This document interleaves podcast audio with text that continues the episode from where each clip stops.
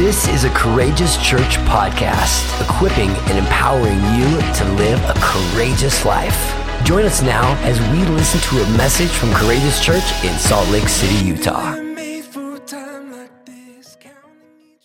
Father God, thank you so much for tonight.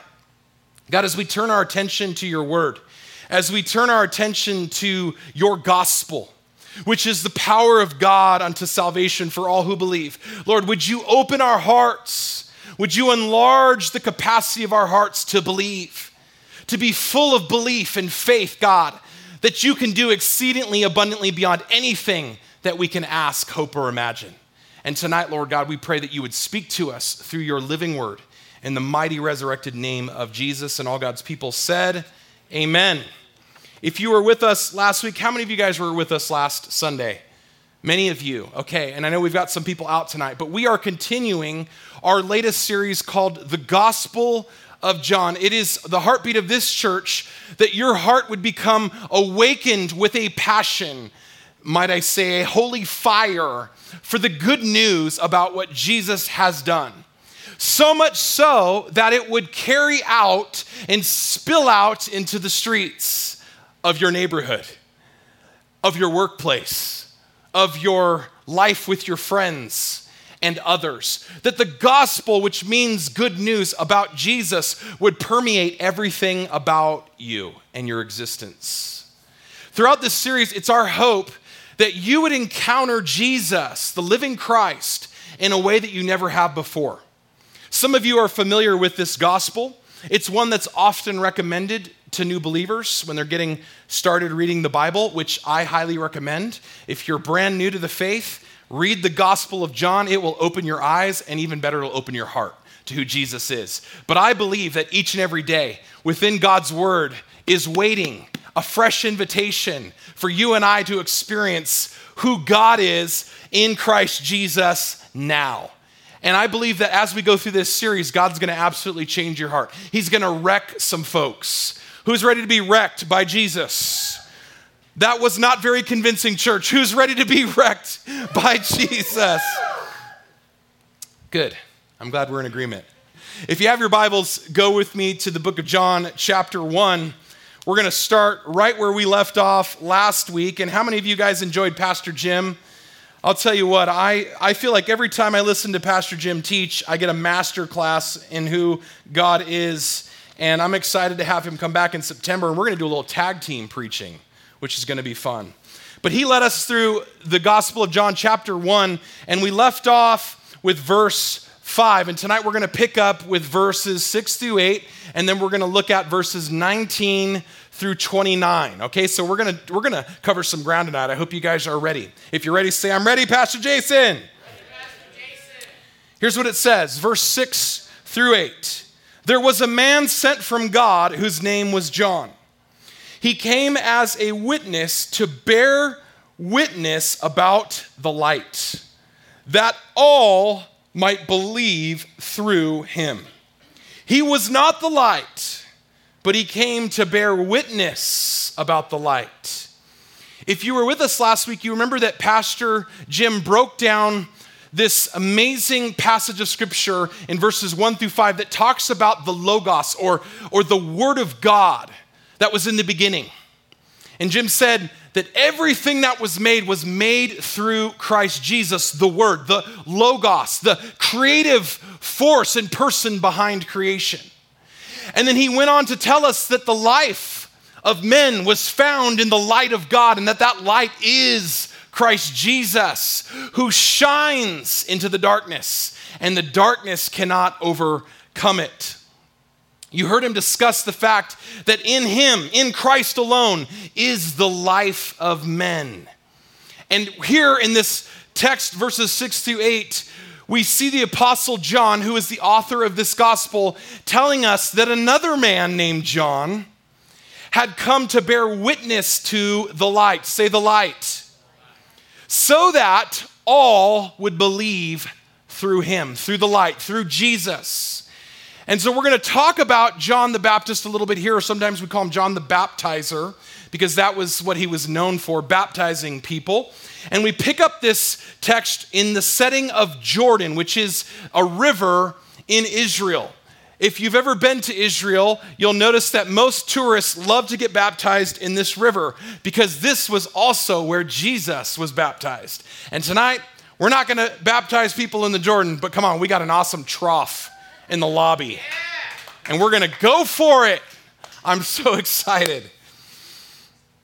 John talks, he sets out talking about John the Baptist or the baptizer. And he says that he was a witness to the light. To be a witness is to, to bear forth a testimony or to have a story about something that you've both seen with your eyes and heard with your ears. It's to publicly declare the truth about what you have experienced. And in the same way that John the Baptist experienced who Jesus was, he wants you and I here today to do the same, which is why we also are called to have a story and testimony. I want to say this real quickly, just as an aside about your testimony. But your testimony about what God has done in your life is powerful. Don't underestimate or undervalue your testimony about how God has changed your life and heart. Just because you didn't come, come on, from the ghetto, or you weren't on death's doorstep when God saved you, or you weren't being ravaged by drugs. I mean, some of you were.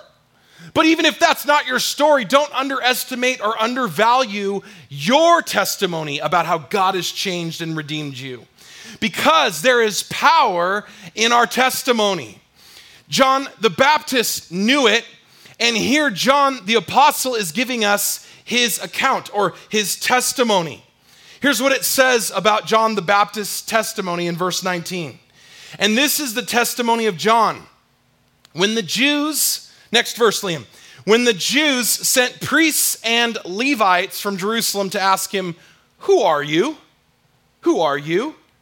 He confessed and did not deny, but confessed, I am not the Christ. And they asked him, What then? Are you Elijah? And he said, I am not. And they said, Are you a prophet? And he answered, No. So they said to him, Who are you? We need to give an answer to those who sent us. What do you say about yourself? This is such an important question, guys, and I want to pause right here because I believe that we need to take ownership of this. What do you say about yourself? What are you saying about yourself each and every day when you wake up in the morning? Are you saying, I've been saved and redeemed and chosen by God? Are you saying, I'm an overcomer and more than a conqueror in Christ Jesus? Or are you saying, I'm a sinner and I'm lost and I'm forgotten and I'm downtrodden and I'm fill in the blank? What do you say about yourself? Here, John answers. And he says, I am the voice of one crying out in the wilderness. Make straight the way of the Lord. He quotes Isaiah Make straight the way of the Lord as the prophet Isaiah said. So here we see John the Baptist apprehended by priests and Levites who have been sent by the Pharisees. If you're not familiar with who the Pharisees are, you will be by the time we get through this gospel. But the Pharisees were a group or sect of religious leaders who were highly critical of both John's ministry and Jesus' ministry. They were also the most prominent and most powerful religious group of the day. Most of the time, when we encounter Jesus speaking harshly or directly to people that he's either confronting or challenging or rebuking, it's the Pharisees. It's this religious group of people that have power. Hmm, I wonder who that sounds like. And here, not only are the Pharisees sending people out to figure out who John is, they won't even do it themselves. They won't even lift a finger or a foot to go out to the Jordan to do it themselves. That shows you what kind of influence and power they have.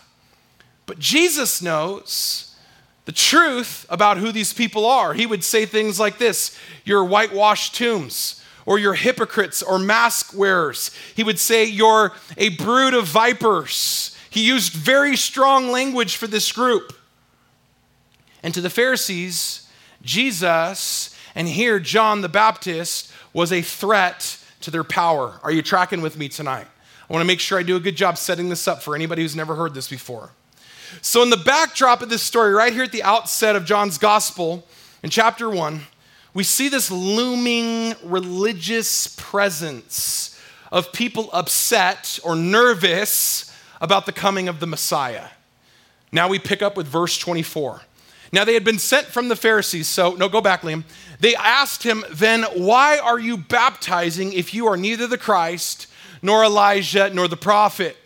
And John answered them, I baptize with water, but among you stands one you do not know. You do not know.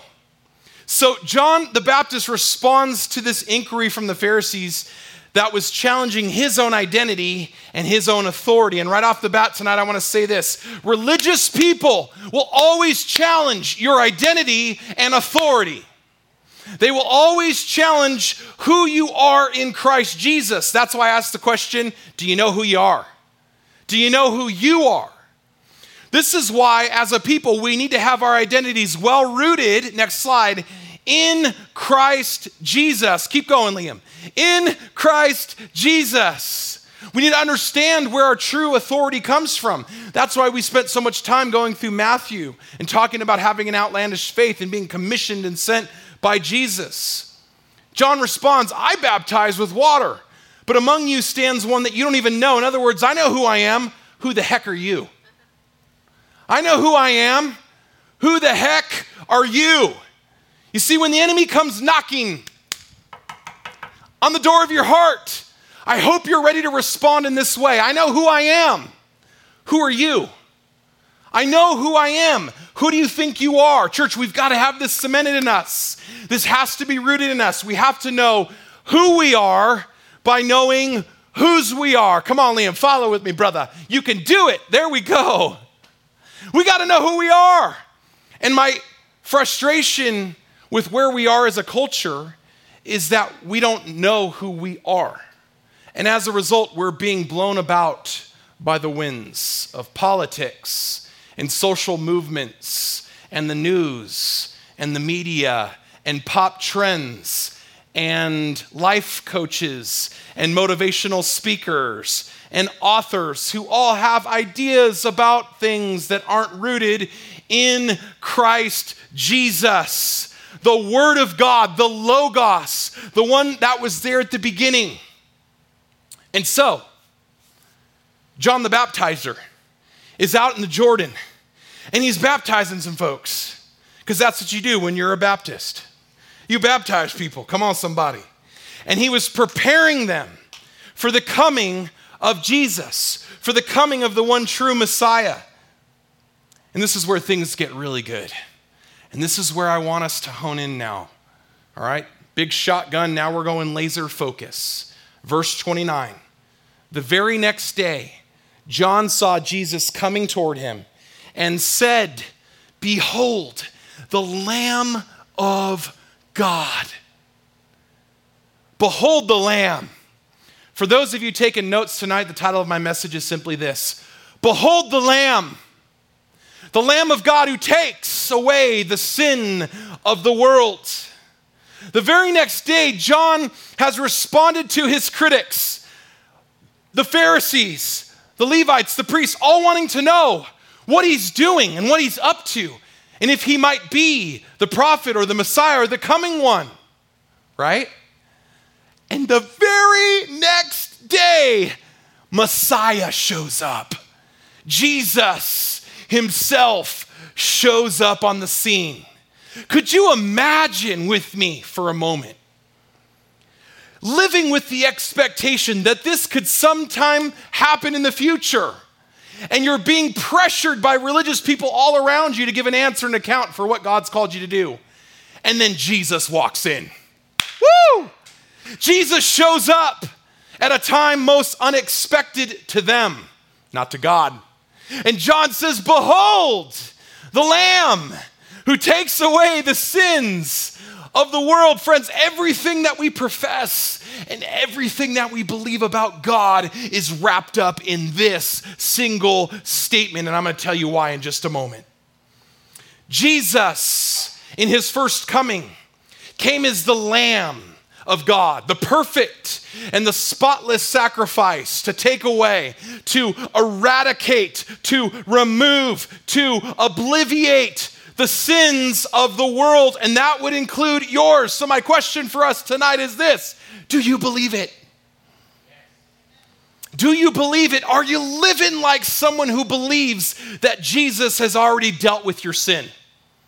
Ah, you see, this is where I find so many Christians get caught up in a snare because they're still trying to deal with their sin, and Jesus has already taken it away. I can go an octave higher if you wish. Do we believe this, church? Do we believe this? And if so, why are we still holding on to our sin, to our closet secret stuff that we think nobody knows about? Why are we holding on to it? You see, for some of you, you're still dealing with and wrestling with stuff in secret because you think that the sin makes you feel powerful or it makes you feel valuable or that in them you, it provides you something that you lack. Yep. For some of you, you're not trusting in Jesus' finished work on the cross that we're going to get to in just a moment. And this couldn't be any less helpful to you. Hear me on this. Because the truth is, Jesus is the Lamb of God who takes away the sin of the world, which means that apart from him, there is no hope. Apart from Jesus, there is no hope because Jesus is the only one that can deal with your sin problem. Buddha can't do it, Muhammad can't do it, Deepak Chopra can't do it, Gandhi can't do it, Oprah can't do it. Rob Bell can't do it. Joe Biden can't do it. Your mom and dad can't do it. Only Jesus. Only Jesus. And I'm not ashamed to stand behind this pulpit and declare that. And I know that there's a time coming, and it's probably already here where that's not going to be very popular to say, but it's the truth. And if you read your Bibles, you will, dis- you will discover for yourself that apart from Jesus, there's no hope. There's no hope. You see, at Courageous Church, we have one mission. Are you guys ready for it? Here it is to equip and empower people to become courageous followers of Jesus. That's it. Some people ask me, well, aren't we going to do more things and aren't we going to do build more ministries and aren't we going to build more buildings and aren't we going to aren't we going to aren't we going to aren't we going to and I take them and I say, "Come, little Padawan, let's go to the totem together. Here's what we value the mission of God for the world to equip and make people disciples of Jesus, followers of Jesus, who know who they are, who know who they are because they know whose they are. Are you tracking with me tonight? You see, for you and I to become courageous followers or pursuers of Jesus, we've got to do two things. We've got to first admit our sin and then we need to repent of it. To admit is to acknowledge that something exists, it's to own up to it. When we see that we admit that we have a, a sin problem, we're acknowledging it and we're owning up to it. We're essentially saying, Lord Jesus, I've got a problem and I need your help. That's what we do when we come to Jesus. That's the first step. The second step is that we repent. We completely change our mind and hence change our course. We turn and we move in a new direction because what we believe has now taken root in our heart, producing actions that follow. Are you with me? To repent is to change your mind and hence change your course. It's to think so differently about what you've been doing that you end up turning away from it. When we say that we repent of our sins, we're not just saying we're sorry.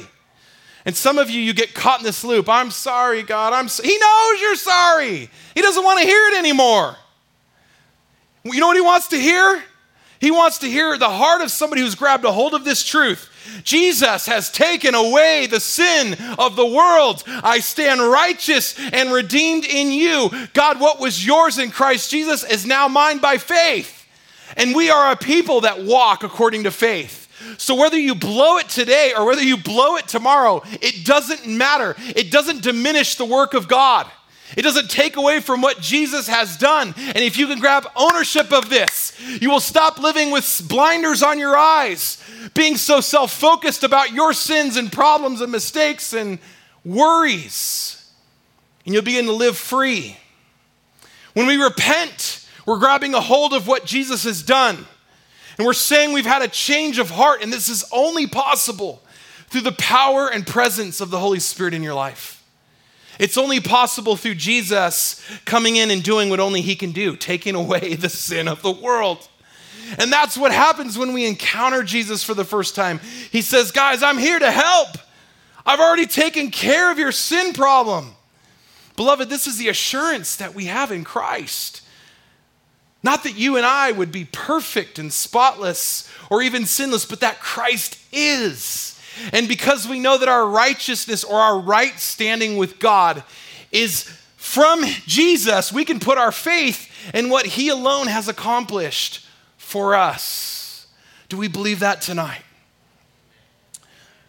You see, to sin is to ultimately miss the mark. The language is borrowed from archery. When archers would stand back and draw their bow and aim at the target and release that arrow, to miss the target was to sin. That's where we get the word. To sin is to ultimately miss the mark, it's to miss the target of what God has created us for in the first place. And here it is to bear forth his glory, to reflect the glory of the Creator. Sin is missing the mark of bearing forth the glory of God. Romans 3:23 confirms this. It says all have sinned and fall short of the glory of God. All have sinned and fall short of the glory of God. So, the bad news. Next slide.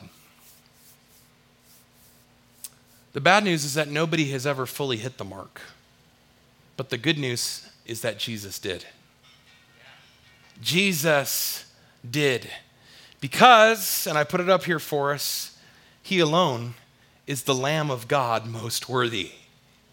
He alone is the Lamb of God most worthy. Now, when we hear this with our Western American ears, we don't think much about it.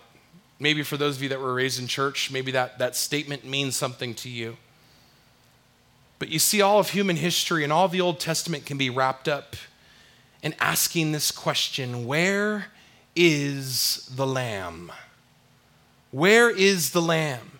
You see, in ancient times, when people who lived in that day and age, they would sacrifice a lamb to offer a burnt offering unto God. We see this actually first and foremost in the life of Abraham. Genesis chapter 22, verses 7 through 8 says this. And Isaac said to his father Abraham, My father! And he said, Here I am, my son. And he said, Behold the fire and the wood, but where is the lamb? Where is the lamb for a burnt offering? And Abraham said, God will provide for himself the lamb for a burnt offering, my son. You see, prophetically, Abraham answered the question, Where is the lamb? without even realizing it. He told his son, God will provide for himself the lamb. Later on, the priests at the temple at Jerusalem, they would do this. They would sacrifice a lamb in the morning and they would do it again at night. Exodus 29, verse 38 through 43. Now, this is what you shall offer on the altar two lambs a year old, day by day, regularly. Could you imagine if we had to do this, church? If in order to come to Courageous Church, you had to bring two lambs with you? How many are thankful you don't have to do that anymore? I'm thankful. Verse 39 One lamb you shall offer in the morning, and the other lamb you shall offer at twilight. And with the first lamb, a tenth measure of fine flour mingled with a fourth of a hin of beaten oil, and a fourth of a hin of wine for a drink offering. The other lamb you shall offer at twilight, and shall offer it with a grain offering and its drink offering as in the morning for a pleasing aroma, a food offering to the Lord. And it shall be a regular burnt offering throughout your generations at the entrance of the tent of meeting before the Lord, where I will meet with you to speak to you there. There I will meet with the people of Israel, and it shall be sanctified by my glory. What was God asking them to do? What was He preparing them for? For the coming of the one true Lamb who takes away the sins of the world. Additionally, and for hundreds of years, Jews would make it a practice to bring lambs to the temple and offer sacrifices for their sin. And they kept coming back year after year after year because no lamb could take away all their sin. No lamb could deal with their heart problem. Because no matter how much they tried, no lamb was found worthy enough to account for all the sins of the world. That is until Jesus, Yeshua, our Messiah, shows up to answer the question, Where is the Lamb? Behold the Lamb, John would say. Behold the Lamb, the Lamb of God. He's here. He's with us. He's finally come. You don't have to offer sacrifices no more. You don't have to wallow in your sin no more. You don't have to be upset and worried no more because He's here. He's here. He's here. The one who takes away the sin of the world. He alone is without stain or blemish. He alone is without sin, having lived a perfect, sinless life, and He did it all for you, for you, for you, for you, and for me. He did it all for us. He went to the cross for us, and He was raised in victory for us. This is why our faith, hope, and trust is not in trying to save or fix ourselves as if we could.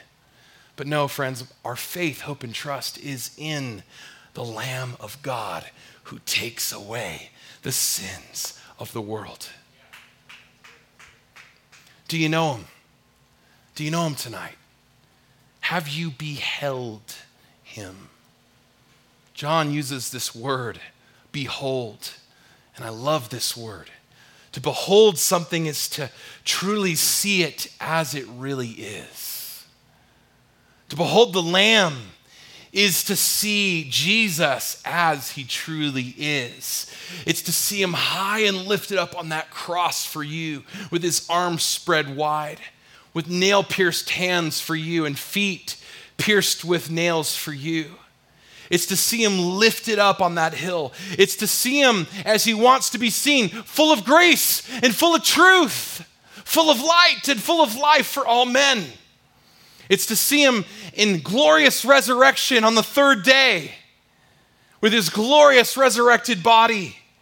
It's to see him now sitting at the right hand of the Father, praying and interceding for you and for me. It's to behold the Lamb of God. Later on, the Apostle John, writing in the book of Revelation, would see the glorified Christ and he would go on to write about it in the book of Revelation. The word revelation comes from the Greek word apocalypsis, meaning uncovering or to unveil. To behold Jesus is to see the living Christ unveiled. It's to see him as he truly is. It's the account of the revealing of Jesus as he wants to be seen and known.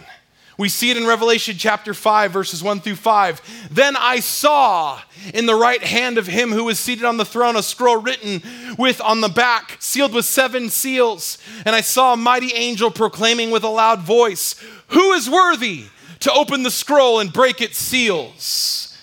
And no one, nobody, no man or woman on heaven, in heaven or on earth, or under the earth was able to open the scroll or to look into it, and I began to weep loudly because no one was found worthy to open the scroll or to look at it. But one of the elders said to me, Weep no more, John. Behold the lion of the tribe of Judah. Behold the lamb who is now the lion, the root of David he has conquered so that he can open the scroll and its seven seals. Then I looked, then I beheld, then I opened up my heart to see with godly sight. And I heard around the throne and living creatures and the elders and the voice of many angels, numbering myriads of myriads and thousands of thousands, saying with a loud voice, Worthy is the Lamb who was slain to receive power and wealth and wisdom and might and honor and glory and blessing. Worthy is the Lamb of God. Have you beheld him? Have you seen this Jesus? Or are you still consumed with a picture of the wandering peasant version with blue eyes and a yellow halo? Come on, church. We've got to get a revelation of who Jesus is. We got to get a revelation of how he wants to be seen in the earth, high and lifted up in glory, surrounded by myriads upon myriads of angels and saints that have gone before us, all declaring, Worthy is the Lamb, worthy is the Lamb, worthy is the Lamb. He alone is the Lamb most worthy, the only one who could take away our sin, the only one who could do it. And He did it. He did it for you. He did it for me. He did it for his bride. He did it for the church. Church, I believe this tonight. Jesus wants us to behold him afresh, to see him as he truly is, as the Lamb of God that takes away the sin of the world, the one who conquered and prevailed, the one who did it for us. Maybe you're here tonight, you don't know him. And here's what I want to do I want to give you the opportunity right now to get to know him, to behold him, perhaps maybe even for the first time. I want to lead you in a prayer. It goes like this Jesus, Lamb of God, take away my sin. Save me from myself. Save me from all the things that have kept me bound. I believe and confess that you are the Son of God. I believe and confess that you died on that cross in place of my sin, to take on my sin, to deal with my sin problem. But Jesus, you didn't stay crucified. You, you went to the grave and you buried it, never to be seen again. And then you were raised again on the third day, and I believe and confess that God the Father raised you to life. Jesus, come, make all things new in me. Give me a life of freedom. Give me a life of hope. Give me a life of faith in you. Fill me now with your Holy Spirit all the days of my life and I will courageously follow you. In Jesus' mighty name. Church, come on, let's put our hands together tonight. If you believe that, say amen and amen. I won't apologize for getting emotional because this is more real to me than the air that I breathe. It's more real to me than the water that I drink. It's more real to me than the food that I'll eat. This is the life. And in him was the light, and that light shines in the darkness. And the darkness will never overcome it. And I speak to this valley in the name of Jesus. And I declare that the light will shine in Salt Lake City, the Mountain West, and beyond. And if you believe that, come on, let's give God praise tonight.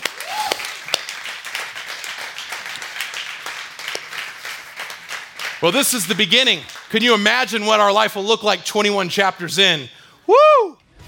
Thank you for listening today. If you were blessed and you want to be a part of what God is doing through Courageous Church, including ways that you can give, visit us online at courageouschurch.com.